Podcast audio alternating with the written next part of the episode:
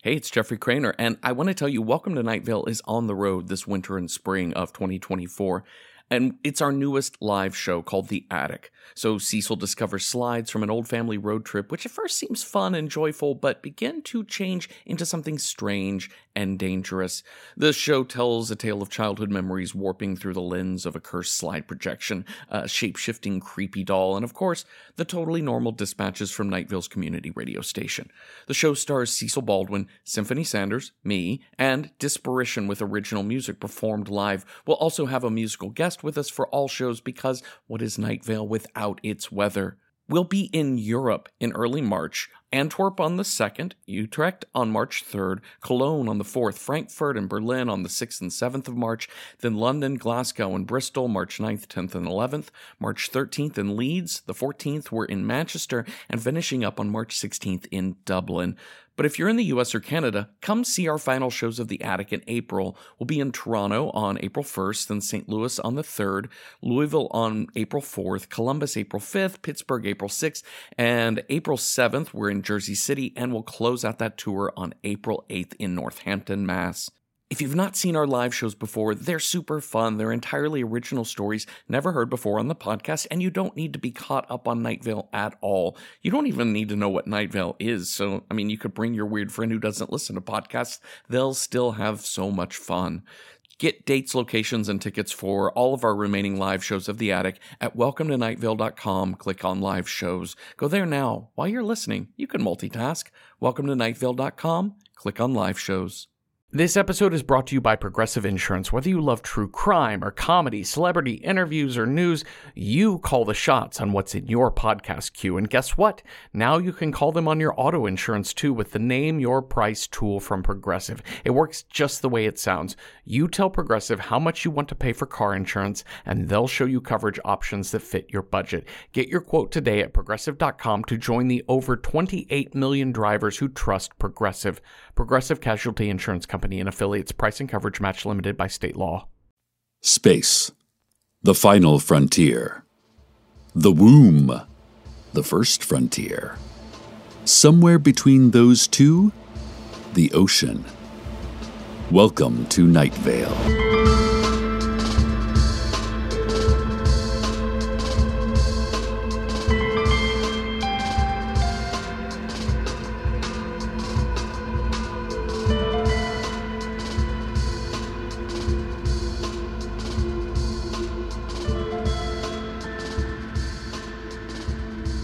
Excited today for the annual Night Vale Children's Fun Fact Science Presentation. Yes, that's right. As we've done every year on this day, we will be devoting our entire episode to a scientific narrative that is sure to delight both the young and the young at heart. And also those who have stolen young hearts and incorporated them into your flesh sacks. For this year's Children's Fun Fact Science Presentation, we will be looking into the history of the space race. Mm. Uh, my husband Carlos has been helping me research this. Thanks, honey.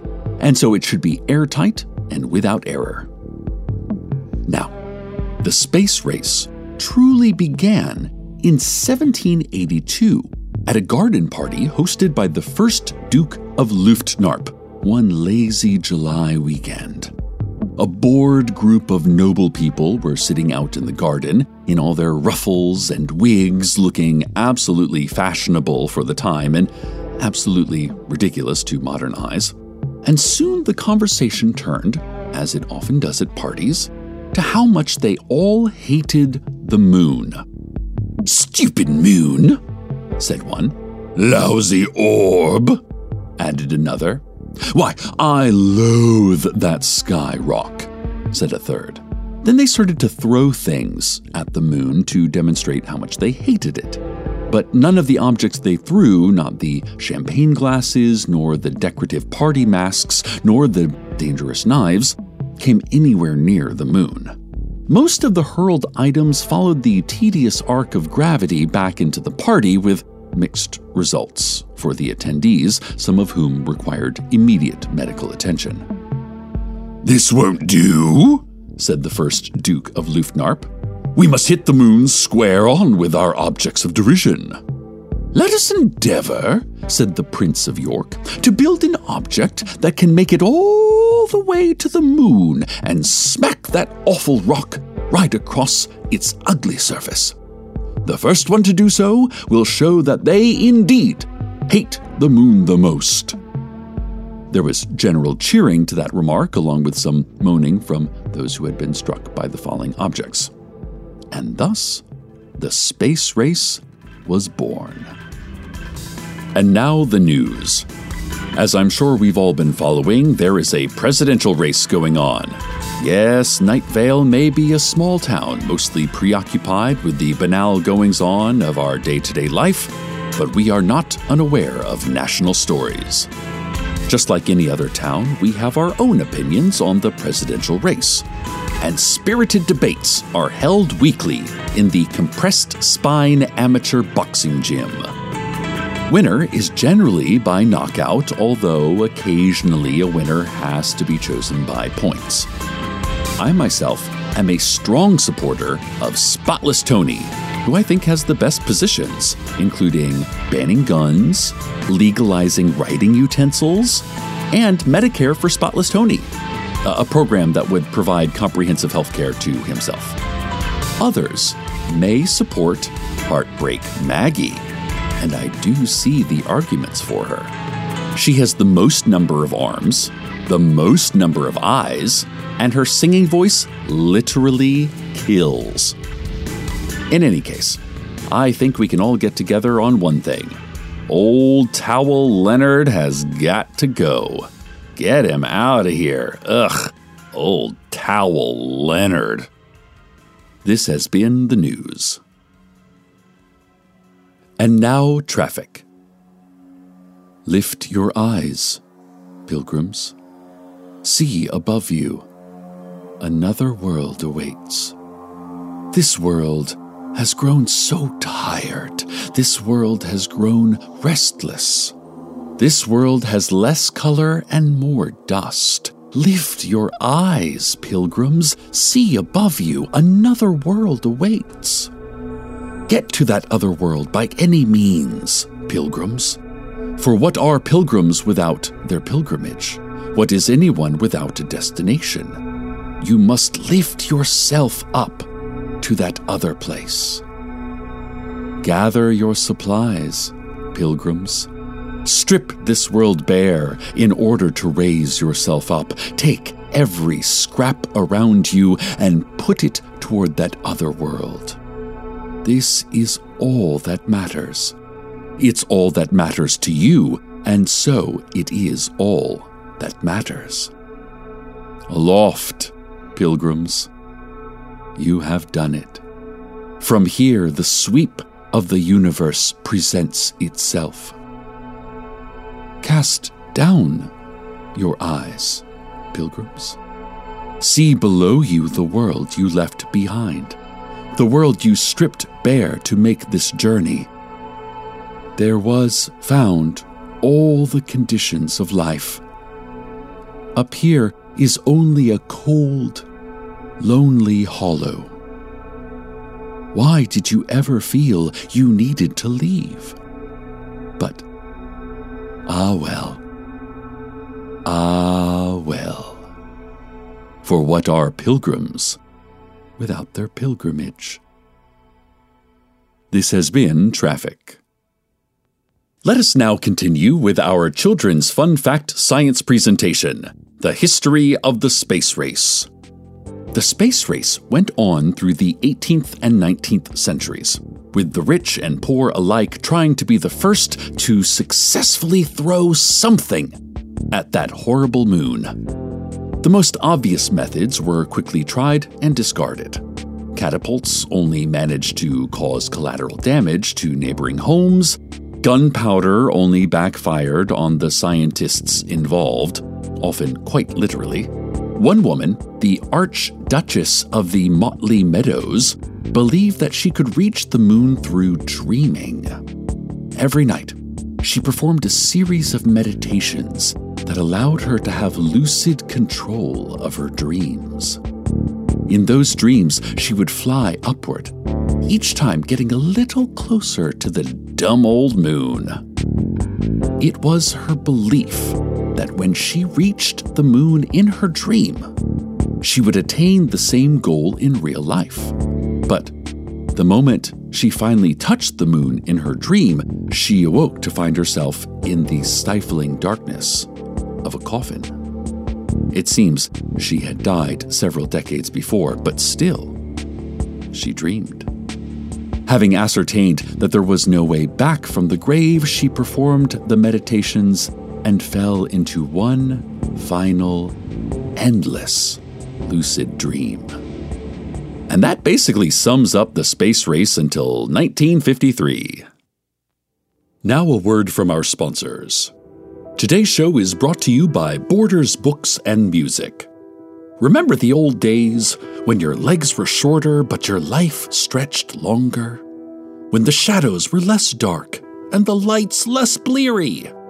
When the internet was a secret club and not a poison chalice? When energy was a bottomless thing, not a quickly siphoned tank. We are what once was. Look on our works, both books and music, ye mighty, and peruse. Borders, books and music. What you are now, we used to be. What we are now, you will be. This has been a word from our sponsors. The lawsuit in the case of the estate of Franklin Chen versus the city of Night Vale continues apace. The suit is currently in the discovery phase, which has been made difficult by the fact that the apparent murderer of Franklin Chen, Hiram McDaniels, has not been seen in Night Vale for years, not since the incident. And all records in Night Vale are top secret. So every time the lawyers for the Chen family try to see one, they have to dodge the laser grid and trank darts that surround every filing cabinet in City Hall. Those lawyers have filed an injunction against the city to try to force them to turn the laser grids off, but as the official Night Vale motto, written by the town founders hundreds of years ago, clearly states laser grids or death. More news on this lawsuit as news is made by this lawsuit. Back to the space race. Affairs continued with little success until 1953, when the United States, descendants of the Prince of York, decided that enough was enough and established the North American Slap the Moon Agency, or NASA dedicated to developing the skills and technology needed to give that horrible orbiter what for. Meanwhile, the Russians, descendants of the Duke of Luftknarp, started their own agency designed to kick the moon in the you know what.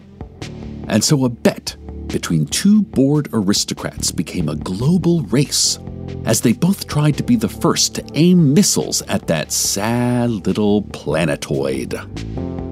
To represent us, we chose Neil Armstrong. He was a test pilot, and he reportedly hated the moon more than anyone. Above his bed, he kept a National Geographic picture of the moon. The caption, Can this celestial trash ever be put in its place? Which he had drawn a huge red X through. Below that, he wrote, Darn you, moon which was the strongest language that existed in the 1950s. Finally, all was prepared. Neil Armstrong and his fellow astronauts boarded the rocket. All was quiet. Then, all was loud. More soon, but now for this week's word jumble. The following nonsense words will, when the letters are rearranged, produce a simple phrase we all know well. Here we go. Before I went into the cave, the prospect of the cave became so monstrous in my head that I dreamt about it for weeks. In my dreams, I was just outside of the cave, and I knew that the moment I stepped into the cave, my life would be over. But I also knew I could not delay my journey into the cave. I shook and shook with fear, and in my shaking awoke myself. This happened night after night. Then came the day of our expedition, and to my horror, as I stood outside the cave, the same dread certainty came to me. As soon as I stepped one foot into the crevice before me, my life would be over. I shook and shook but I did not awaken, for I was not asleep, but in the terrible dream we call life. So there it is. Just take those nonsense words apart and rearrange them into the phrase we're looking for. If you think you have the answer, you probably do. Great job. Ah, before we go, the answer to last week's jumble was hop. The window shakes slyly. Look here which is, of course, the title to Dave Eggers' new book of essays about blockchains. This has been this week's Word Jumble. We near the end of our story on the space race.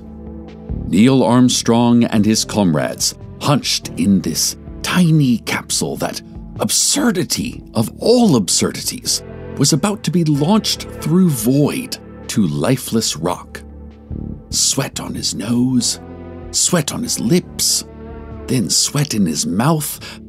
This was all unnecessary. The, the history of humanity did not require us to physically touch everything there is, but some drive made him willing to risk his life, the only life he would ever get, in order to go far away and then come back again. There was a sound, there was a fire, there was pressure, and then there was an absence of pressure. And they were at the moon. The lander careened its way to the surface. Neil, sweat still on his face, placed one foot on the moon.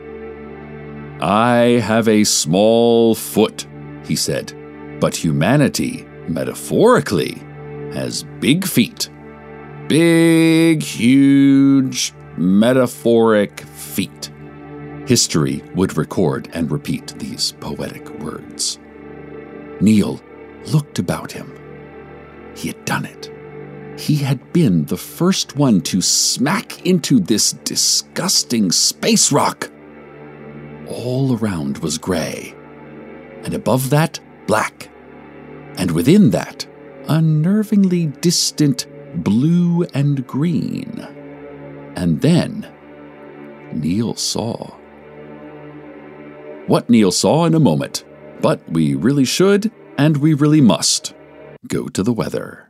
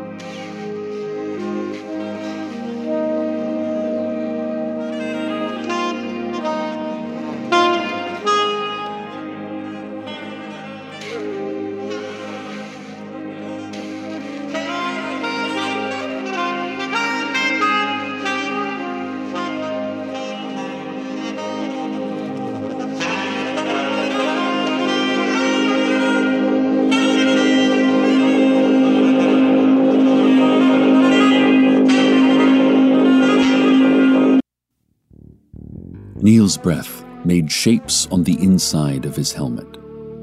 Some part of him felt that it was not even him on the moon, but that he was merely watching someone else's body through a little window. That other him stepped forward and saw something truly odd. It was a house. Solidly built, two floors, a front door, and gable windows. As he looked at it in disbelief, he realized that it was one of many. An entire town all cleverly camouflaged from above with gray and black mesh, so that it would appear through telescopes to be merely the awful, boring surface of the awful, boring moon. He was not the first one on the moon, after all. Who had come before? He walked through the town, though it appeared abandoned.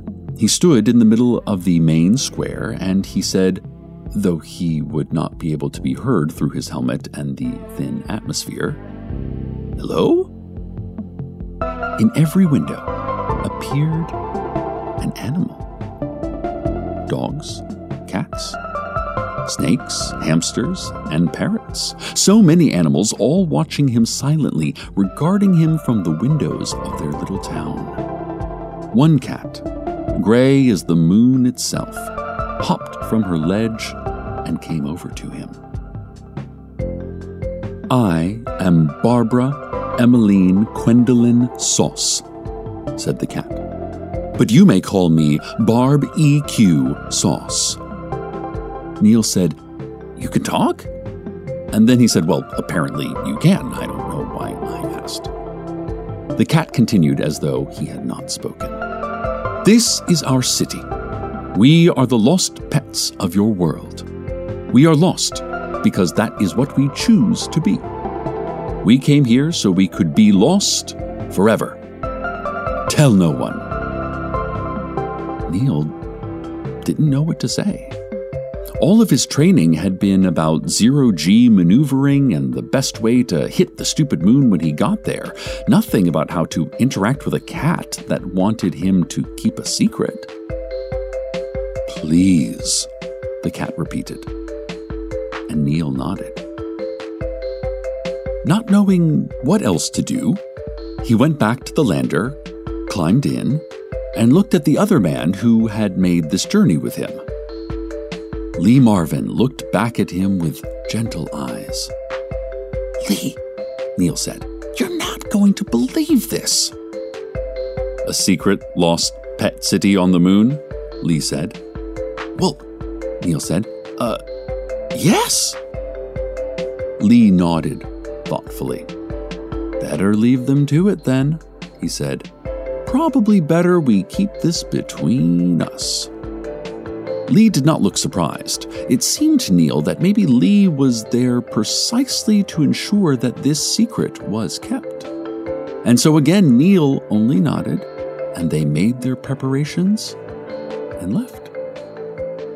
As they launched, out of the tiny window, Neil could just barely see thousands of animal eyes looking up at him. I'll keep your secret, he whispered. I'll keep your secret. And he did. He never told anyone. Neither did Lee. No one knows this story. No one has ever heard it. This has been the Children's Fun Fact Science presentation. Good night, Night Vale. Good night.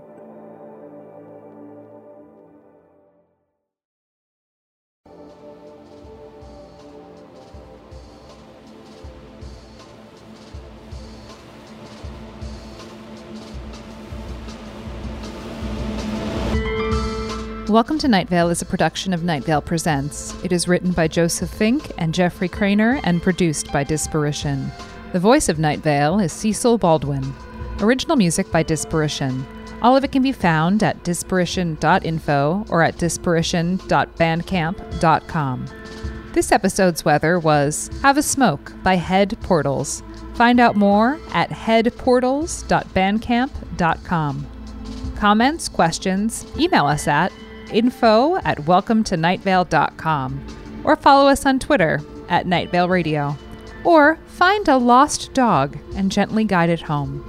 Check out welcometonightvale.com for more information about our newly released live show recording, A Spy in the Desert, and info about our upcoming novel, The Faceless Old Woman Who Secretly Lives in Your Home. Today's proverb Correct placement from right to left. Salad fork, soup spoon, salad spoon, bread knife, bowie knife, meat thermometer, entree fork, and finally, the dessert clause.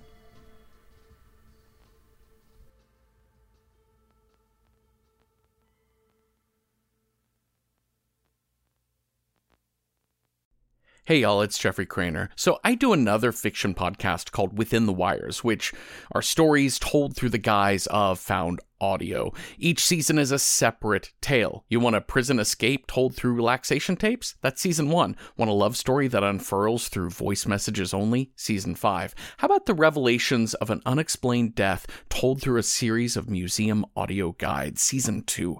There are seven seasons of Within the Wires for you to binge right now, each only 10 episodes long. So go get Within the Wires wherever you get your podcasts.